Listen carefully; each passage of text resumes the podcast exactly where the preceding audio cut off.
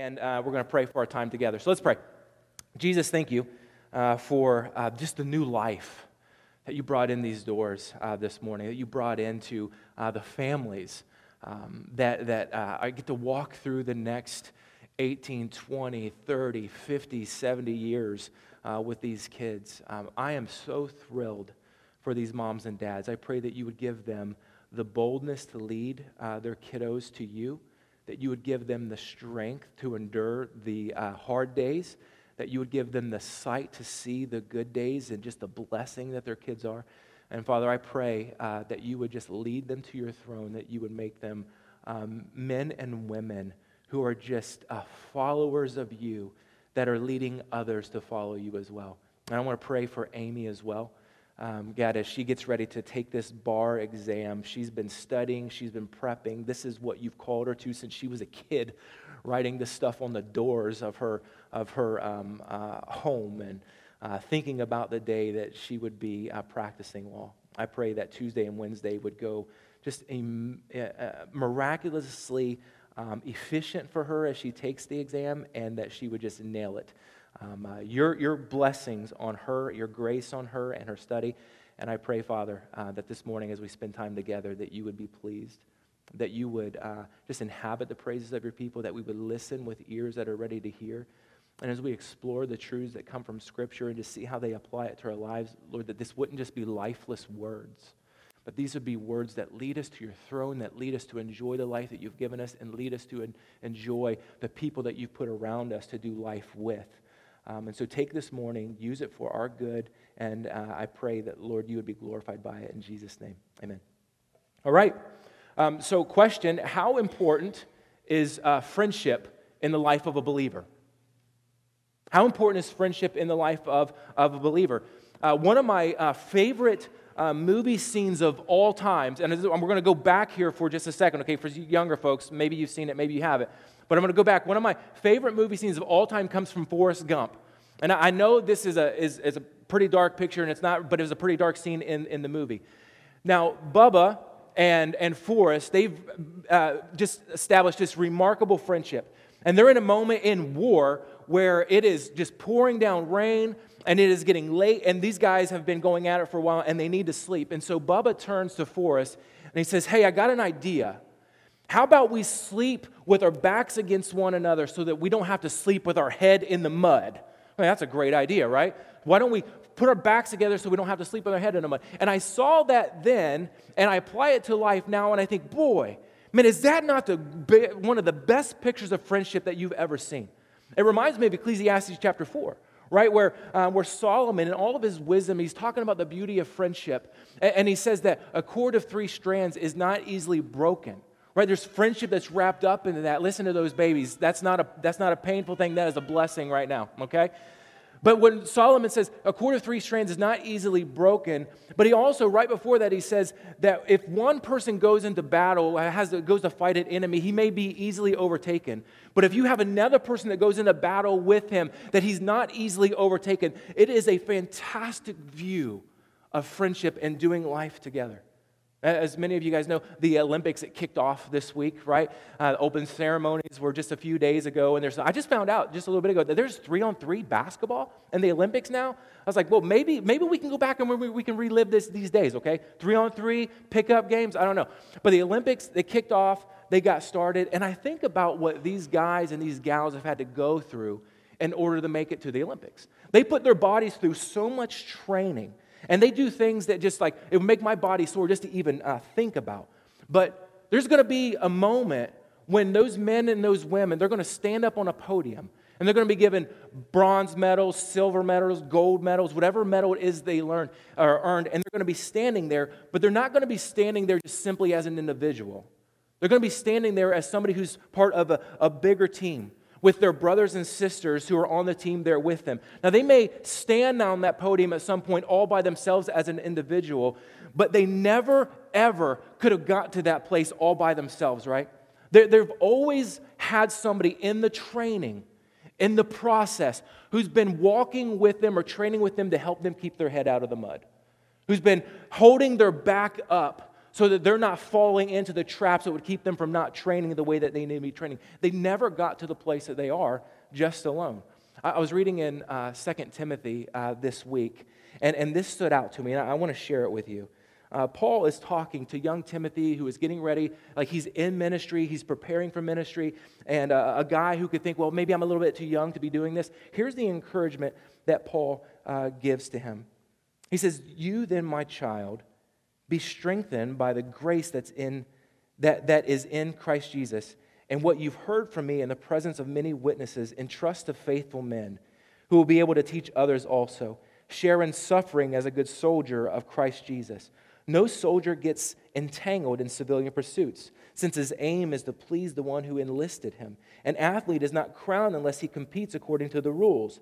It is the hardworking farmer who ought to have the first share of the crops.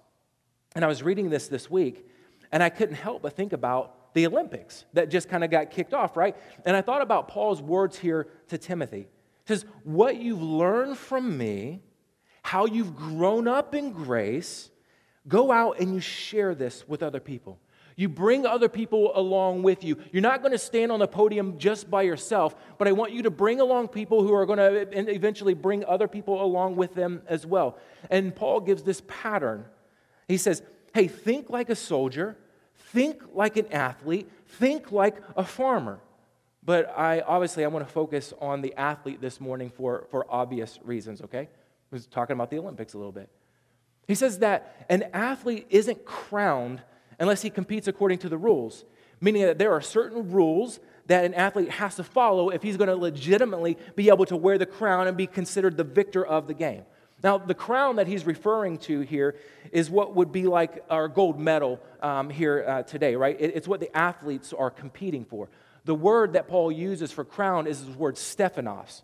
Um, it comes from uh, the Greek word uh, stephanao, which means to crown, or it means uh, uh to put a wreath on. Similar, it, it's kind of similar to the coronation of a king. Like, so when you're getting ready, a king is getting ready to come into rule, they would take the diadem or this fantastic crown and they would have a huge ceremony around him and they would take that diadem and they would lay it on top. They would stephanao him. They would put a crown on top of his head. But what Paul's referring to here is this is the king of the sport or the king of, of the track, one might per se, or say here in referring to the Olympics.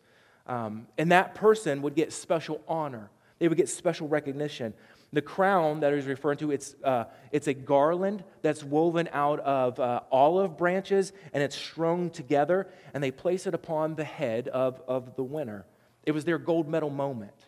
It, it, was, it was their kind of their moment to shine. And that person who would be crowned the victor, they would uh, have a moment of prestige where everybody would see like they are getting, they are getting special honor by all the society, like all the big wigs who, who are usually getting all the honor. They are yielding their honor for this person to be honored. And it could happen for a day, it could happen for a week, it could happen for months where this person would be honored. It's kind of similar to today where we um, athletes uh, get endorsements, they get special honor. There's, there's uh, perks that come along with winning. This is what would happen with uh, the person who was crowned. But in order to even get a chance at winning this crown, they had to compete according to the rules of the game, the rules of the training. And the word that Paul uses for rules here, it's this, uh, it's this word nomimos, which means to conduct oneself in a valid or a legitimate manner, meaning that you can only legitimately win the game if you go about training the right way and if you go about competing the right way. Because every person who was competing in the games back when Paul was writing this, they had to commit, they had to uh, make an oath of a 10 month um, plan of training. So, for 10 months, I am going to be uh, distinctly and strictly disciplining what I eat.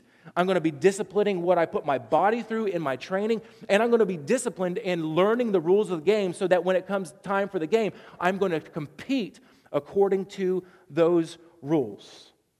So, what Paul's saying here to young Timothy is that if you're going to experience success in your own life, and you're going to have lasting impact in the lives of people that are going to be around you, there's a pattern of established principles that are already laid out for you. And if you're going to compete, If you're going to get the crown, if, if you're going to be considered victorious in this, you have to compete according to the rules because that's where the crown is. That's where the prize is. It's where it's going to be. But the crown that Paul's referring to here, it's not a, a wreath of olive branches that's going to be placed upon somebody's head. It's the crown of arriving at the finish line with brothers and sisters around you, knowing that they understand the grace of God through Christ because you've invested your life into them. See, we run a race for a crown that isn't going to fade. See, this, these olive branches that were strung across the head, they're, they're going to fade, they're going to rot. But, but the, the crown that we're running after, it doesn't fade. And the crown that we're running after, we do that with brothers and sisters with us at our side. What I want to do this morning is I want to take this passage uh, that Paul was writing to young Timothy here, and as he's preparing him for, for effective ministry, I want to take it and I want to apply and overlay it on the realm of the impact that friendship has in, in the lives of believers and getting us all to the finish line together. Because there's a pattern of long lasting, effective ministry and fulfillment in the life that God has given us, and it comes by the way of teamwork and friendship. And it's a path that's already been laid out for us that, that we don't have to try to make up on our own. It's already been laid out, and we follow the rules of training. We follow the rules of discipline that leads us down that path. But we know that we live in a society where individualism and doing things all by ourselves seems to kind of be the crown of achievement.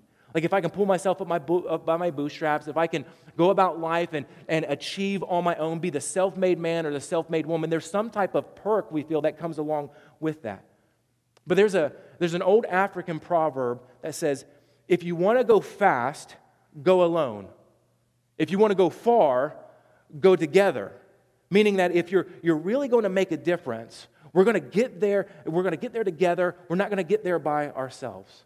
But I believe that we have functionally bought into the lie that if we do it alone, that it, we can get there faster, but that we can also get there for, or we can uh, not only can we get there faster, but we can get there, we can go further as well, all by ourselves. Because if we're honest, I think we would say sometimes just going through and doing life is easier to do by ourselves. There's no hassles involved. There's no waiting on other people to come along. There's no messes that we have to clean up by if somebody else. It's just in our mind, it's just faster to go by ourselves. But part of um, bringing people along with us is slowing down long enough to let people catch up so that they can grow and, and go to the same places that we're heading to. It's what Paul was telling Timothy. We bring people along, we don't just go by ourselves. But when we go at it alone, we are pushing against the established pattern that God creates for us to actually go further. Not just fast, but we're pushing against something that causes us to actually go further. And so, what do I mean by that? Well, we were never intended to do life alone, yet we try to do life alone. When God was creating, He looks at Adam, He says, Man, this guy, man, he's, he needs somebody else. And the, like the need for somebody else, this wasn't to complete him. It wasn't because he was lacking something that, that, that like God messed up in creation. No, he was complete in, in God. He wasn't lacking anything. He was a perfect creation made by God. But when God is looking at him, he's seeing, man, this guy needs a companion.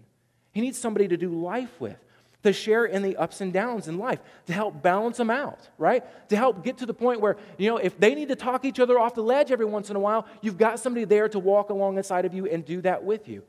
Now, how boring would life be if we just went out about uh, uh, like all of our, all by ourselves? We didn't have somebody with us to share in the ups and the downs. Now, think about a road trip.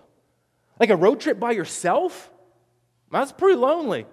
I, I mean, that, that is like, it, there's, there's not like, who are you going to share the playlist with? Like, who are you going to jam to the 90s with, right? Going skiing on a mountain or skiing like in the open lake or the ocean? Man, how boring would that be if it's just you by yourself? You don't have somebody to share that with. I was in Colorado um, a, a, few months back and uh, went there to, to study and just to get away for a while. And uh, during the afternoons, I would go out and I would hike. And it, man, it was just absolutely gorgeous. I, w- I would walk and, and there's beautiful mountains, and I'm walking through the trees, and the trees were clear, and there'd be uh, um, just, just beautiful panoramic views. And I was trying to take pictures of it, but I, the whole time I was taking these pictures, I was like, man, Ashley would love to see these. My kids would love to see these pictures. Or my buddy Don, who likes the mountains too, I was like, man, Don would love to see these. And I, and I was taking pictures and I was sending them, but the pictures, like, I mean, they just don't, they just don't do it. The whole time that I was there, I could feel this intense loneliness of not sharing these beautiful experiences with somebody else. Guys, there are way too many one another's in Scripture for us to ever consider that life was to be lived all by ourselves. Way too many one another's to think that the race that we've been called to is just simply a solo race.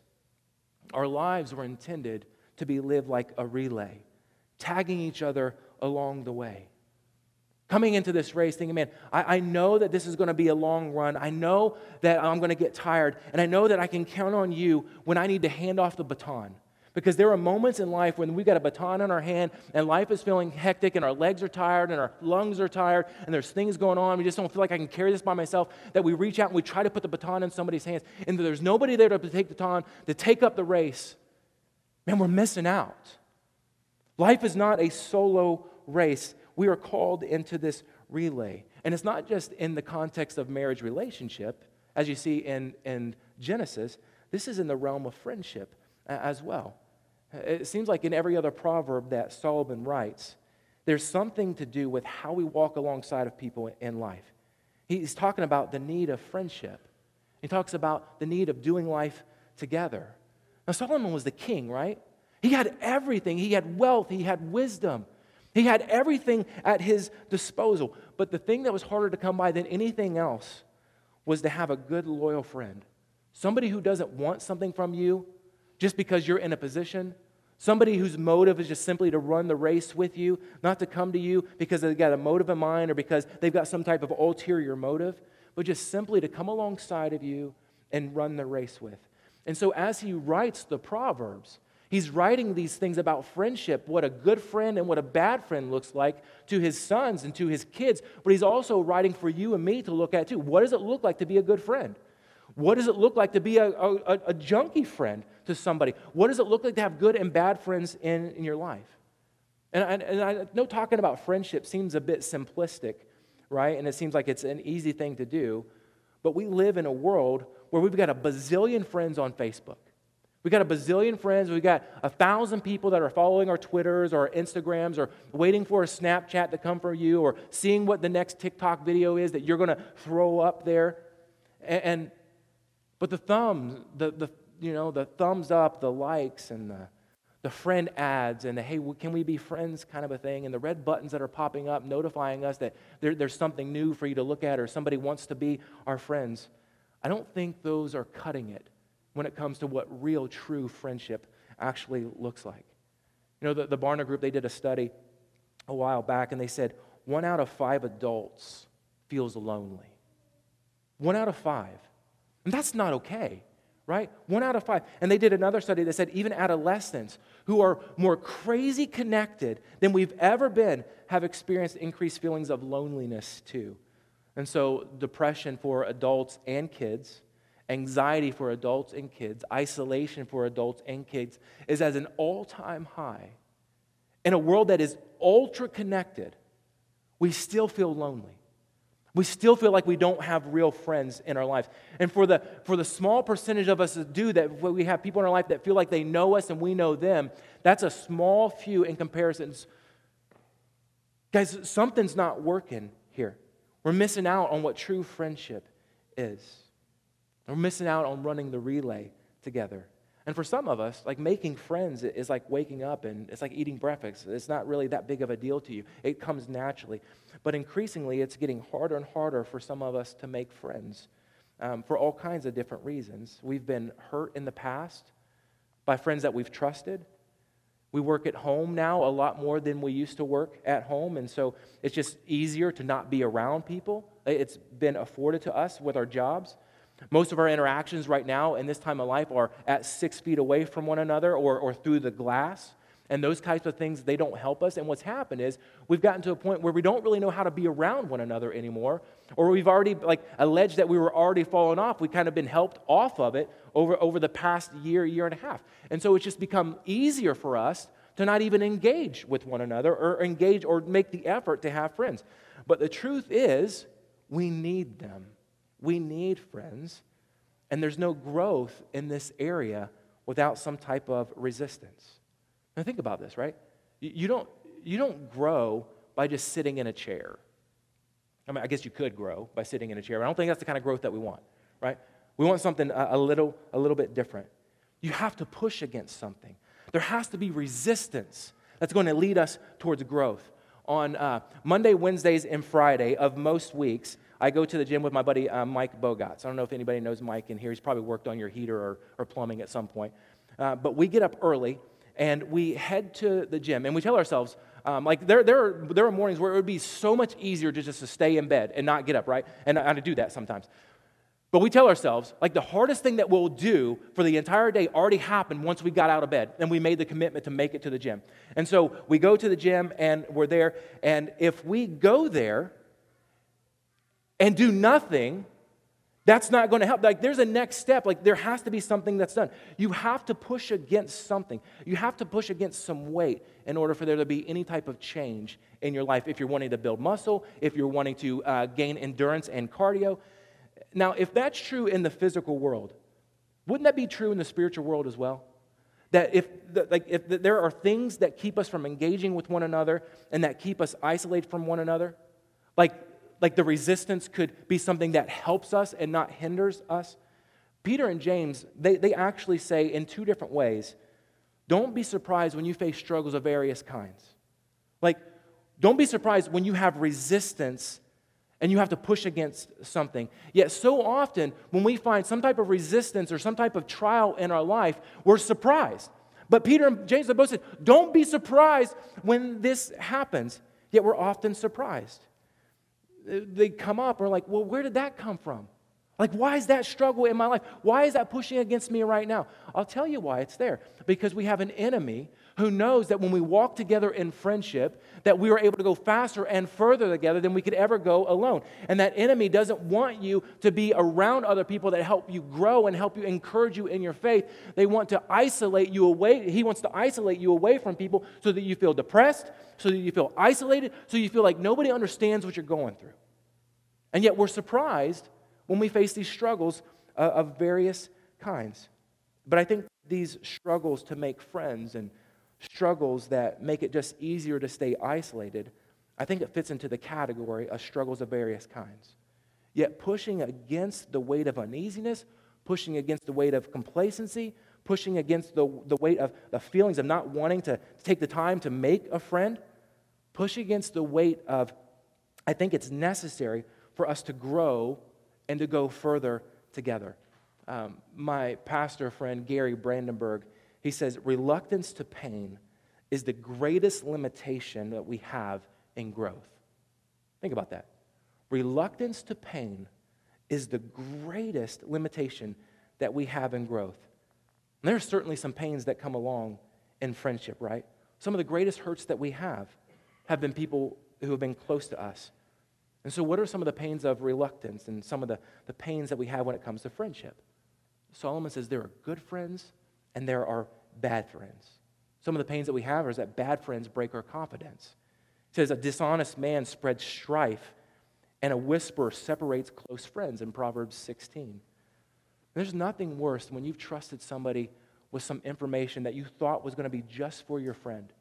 And then for them to take that information and to share that with somebody that was never intended to hear it or take it and, and blast it out on Facebook or blast it out in some kind of post, and it makes you look a certain way or it makes you feel a certain way, and that trust that you had given them is instantly broken. There's nothing worse than, than that type of hurt. That hurts, and, and, and it's hard to trust people after you've been burned like that. And so the call and friendship from Solomon here is not to share information that doesn't belong to you. If information that's been shared with you is supposed to be confidential, our job isn't to become the town gossip and to make sure everybody else knows what you're going through or what you did or what you didn't do. The job for us in our friendship and walking alongside of one another is if it's been asked of you and nobody's being hurt, okay, let's that caveat, and nobody's being hurt by that, we don't share the details of somebody else's life unless we've been given permission to share the details of somebody else's life. A bad friend breaks confidence, and that makes it hard for us to keep pursuing friendship. Solomon's going to say, bad friends keep bringing up the past. He says, whoever covers an offense seeks love, but he who repeats a matter separates close friends. Now, we know that in Christ, we're forgiven, right? He's taken our sin and he's thrown it as far as the east is from the west. That he has been gracious and merciful for us. But that's not something that just happened once that grace and mercy comes in daily. Every time, like he chooses not to hold our sin against us because he laid it on Christ and Christ already died for it once. And so he's not going to hold that against us. And so some of us, we hold our own sin against us when Christ isn't holding it against ourselves anymore, right? And so if we've been, um, if we can't forget something or we can't forgive ourselves for something that God has already forgiven us, that's something that we just come back to him and say, hey, I'm having a hard time of forgiving myself. Lord, can you just remove this from me? I know that you've taken my sin as far as the east is from the west. You've put it on Jesus, and it's gone. But here's the deal sometimes our friends won't let us forget. Sometimes we've got people in our life that won't let you forget who you used to be. They keep reminding you of the past, the things that you've done, and constantly keeping you living in the past instead of living in the grace that God's given you for today. And so having wrong friends around us keeps us locked up into this place of isolation. And we don't need people in our lives that keep reminding us of who we used to be. We need people that encourage us to remember who God has made us to be through Christ, that He has given us a brand new identity. He has made us new. He has given us hope and a future, not, not a, a, a past of despair that, that leads us nowhere. He's taken that and He's thrown it away. We need people to remind us of what God has done in us. And so the call to friendship is to remind one another of who God has made us to be and to push each other and encourage each other into the grace of God. Not to constantly remind somebody of who they used to be or remind them of their past, unless you're pointing out the past to remind them of the goodness of God and how He's brought them along. We need people in our lives that point us back to Jesus, not point us back to who we used to be. And so I think that requires for us to take a survey of our life. Who are the friends that we have? They keep reminding us who we used to be, or they keep pointing us back to Christ. It takes a survey of our life. Who are we? What kind of friend are we? Are we pointing people back to Jesus? Are we constantly reminding people who they, they used to be? Solomon's going to say that a bad friend leads us into sin in Proverbs 1. It says, Hear, my son, your father's instruction, and forsake not your mother's teaching, for they are a graceful garland for your head and pendants for your neck. There's that true crown here. My son, if sinners entice you, don't consent. If they say, Come with us, let us lie in wait for blood, let us ambush the innocent without reason. Like Sheol, let us swallow them alive and whole, like those who go down to the pit. We shall find all precious goods. We shall fill our houses with plunder. Throw in your lot amongst us. We will all have one purse. Solomon says, My son, don't walk in the way with them. Hold back your foot from their paths, for their feet run to evil and they make haste to shed blood. You know, some of us have been in situations like this where we know we're around people who we would call friends or people that would call themselves friends, but when we're around that group, we, we don't like who we're becoming. We find ourselves in places of sin that we never want to be we find ourselves repeating sins of the past. We find ourselves creating and implementing new sin in our life. And Solomon says, Watch out who you are hanging yourself around because you are going to constantly be, be, pulled between two worlds. You're going to be pulled towards sin when you're trying to run towards grace. You're going to be pulled towards the past when you are trying to run to who Jesus has already made you to be. Watch out who you are adding into your life. And that is by no means a call to not associate with the lost, because we have been saved and sent to the lost. We have been given a place and a purpose to reach out to those who don't know Jesus so they can experience the same grace that you've received, that we've received. But this is a call to know who we're associating with because we're not going to interact with people on the same level. With those who need to know Jesus, we're going, we're going to love and we're going to lead them to Jesus. We're not going to engage in the same things that they are engaged. Paul says, become all things to all people. He doesn't say, become a sinner so that you might win them to Christ. He says, shall we continue to sin? Absolutely not when he's talking about what grace does. And so he points us back to leading people to Christ as opposed to letting ourselves run into the fire and get burned in that sense. Does that make sense? So, the call that we have is to understand who the friends are that we have in our lives and understand that we're get, what we're getting with each of those friends and how we interact in those friendships, not to run into sin, but to continue to run to grace ourselves and lead people out of the fire into the grace that we've been given. And so there are legitimate pains and reluctance to pain when it comes to friendship.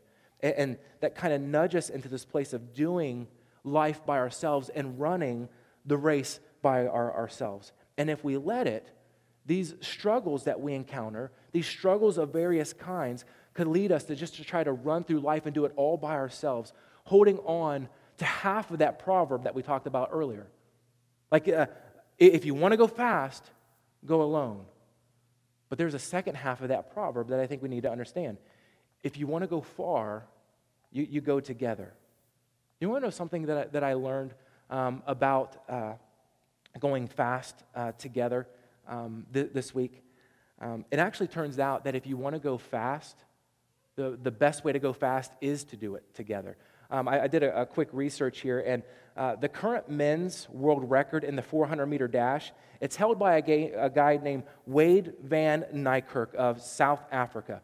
And he ran this at a 43.03 time. Guys, that is blazing fast, okay? That is incredibly fast. It's actually considered the unbreakable world record, right? Every record is unbreakable until it gets broken.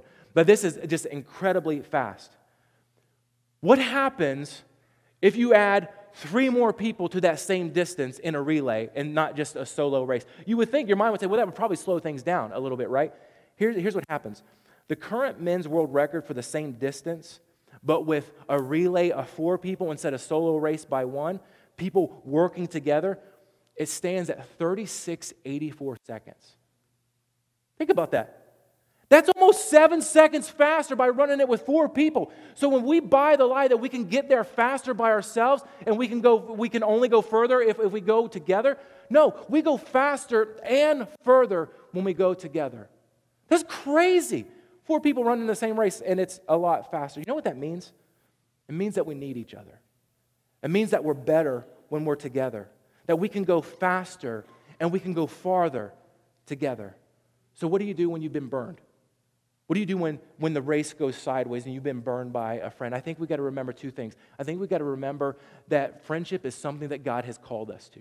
Right? This is, this is like, it's not an option for us. We have to remember, like, like not, not every friendship is going to be a bad friendship. There are, there are ones that go south, but not every, like, God has called us a friendship. He says in 1 John chapter 1, he says, if we say that we have fellowship with him, we walk in dark. If we, if we say we have fellowship with him while we walk, walk in darkness, we lie and we don't practice the truth. But if we walk in the light as He's in the light, we have what? Fellowship. With who? With one another. And the blood of Jesus, His Son, cleanses us from all sin. It seems that there is a connection that if we want to walk in the light, we walk with the Lord. But we don't just walk with Him alone. We walk in fellowship with brothers and sisters. The two seem to go hand in hand with one another. And the result is the Son cleanses us from all sin. There are, there are people who are in your life that can help hold you accountable to the things that you're, you're engaging in and, and walking through. But I think something else that we have to remember is that, that, that there is a functional goodness to friendship. That friendship is a good gift from God. I think that we forget that friendship is good when, when we've been isolated from one another so long and we begin to believe the lie of the enemy that you're better isolated than when you actually are together. Or if we, we just simply forget how good it is when we are together. And so Solomon, he reminds us that a good friend is a good gift from God. In the ancient world, there were three different kind of levels of friendship. You have the normal acquaintance, kind of like what we have today right? You know, there's people that you bump into. I remember bumping into a kid when I was, uh, when, I, when I was little. We, we were at the Cardo's Pizza Store, or pizza shop in, in, in Waverly, Ohio. And we walked in, and this wasn't one of my friends, like somebody that I would consider close with me. He was just sit, he was sitting there and, and uh, uh, get, picking up a pizza, and I walked in, I saw him like, oh, hey, how's it going? And my mom, when we got back into the car, she's like, hey, who was that? I was like, oh, that was my friend. Like, that wasn't my friend. Just somebody that I knew. And so we have these acquaintances that we leave on the level of our friends and we, and we count it good like that. But no, there's, there's a deeper friendship that goes than just acquaintance. There's the next level of there's a, there's a loyalty just simply by, um, by rank and rule uh, that happened in the ancient world. But then there's this loyalty that comes. And this third level of friendship that is, man, I am loyal to you because I know you. I am loyal to you because I trust you. I am loyal to you because we are walking through life together. You know the scars, you know the things that I've been through, and you know what I need more than anything else. And this is what Solomon says that friendship is that there's a friendship that sticks closer than a brother. And that's the deep stuff. That's the you know me, I know you. True friends are going to hold each other accountable. Faithful are the wounds of a friend. Profuse are the kisses of, of an enemy. It's easy to find people who are going to just tell you what you want to hear. They're just going to puff you up and say, hey, you're doing great.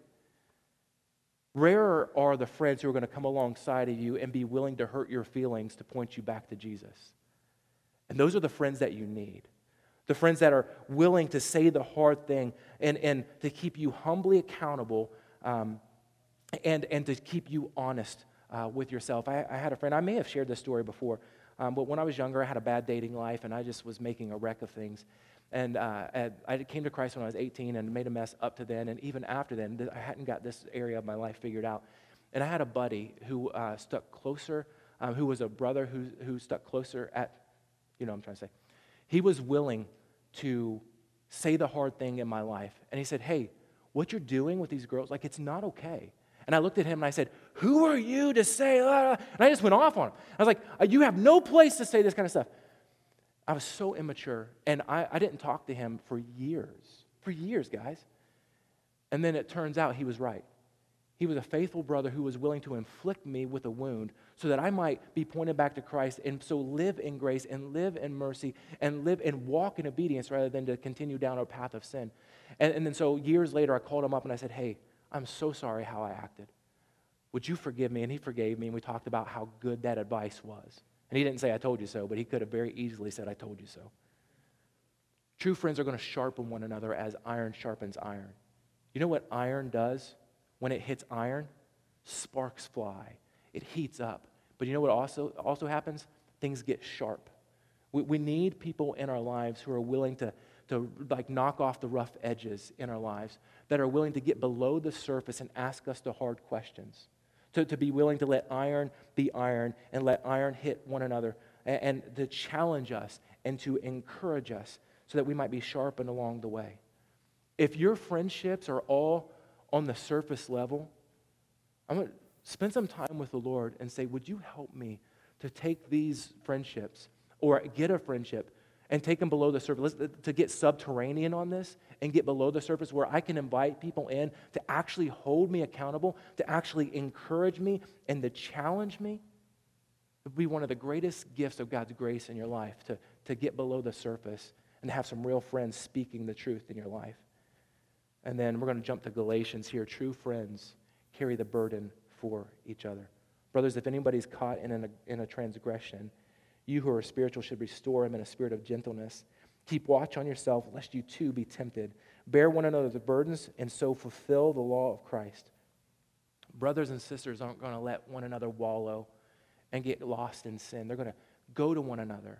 And we're going to call each other out. We're going to throw each other a lifeline when we put ourselves in a pit, and we're going to lift each other out of that space, or at least give them the opportunity to come up out of that pit. We're going to carry the burden of one another. We're going to throw a rope. And what's going to happen is we're going to make sure our brothers and our sisters aren't sleeping with their heads in the mud.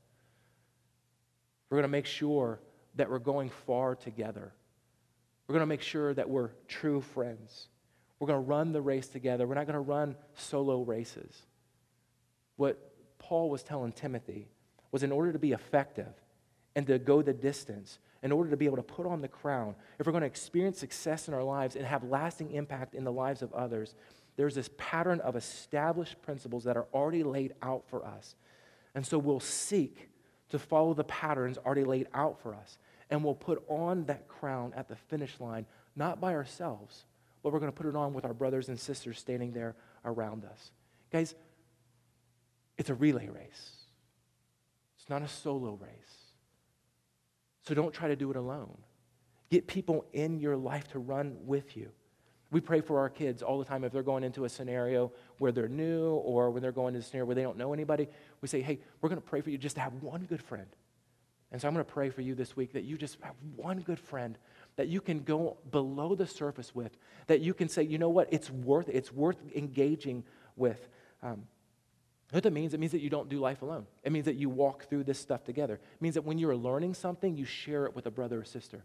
When you are asking God, show me some aha moments, that I'm going to share those things with the people around me. I'm not going to leave people out. I'm going to ask God to reveal those moments to you, and you're going to invite people into your world. Say, I don't want to run this race by myself. Somebody like, well, I just need somebody to reach out to me. No, they need you to reach out to them, right? We, we wait too long. For, we're just waiting for people to reach out to us. Reach out, be proactive in that. And if you need to forgive somebody, forgive somebody if it's possible. We've been forgiven much, much is required of us. If you need to be reconciled, seek reconciliation with a brother or a sister. Don't live in the angst. Paul or James and Peter, they said, don't be surprised. Don't give the enemy an opportunity to keep you isolated. Give the Lord the opportunity to walk you through grace in those spaces. Uh, I was talking with Tony earlier this week, and he said that he was uh, he had a pastor or knew of a pastor who said there are three different ways that we grow in life. One, we grow through God's word, we grow through God's spirit, and we grow through God's people. God's people. We interact with one another. We lean into one another. We need one another. We're better together. Would you pray with me? Jesus, thanks for the beautiful gift of friendship. Thank you for calling us to more in this, that, that you fight against the, the enemy by putting people in our lives. That there's encouragement to be found, there's challenge to be found, there's accountability to be found, there's goodness to be found when we step out of isolation and we walk in to life with a friend beside of us. Father, would you allow us to search deep this week? and to see that this is a gift from you. And if we've just isolated ourselves so far, God, would you bring us back in? Would you just give us one good friend to invest in or to invest in us this week? I pray in Jesus' name. Amen. Love you guys.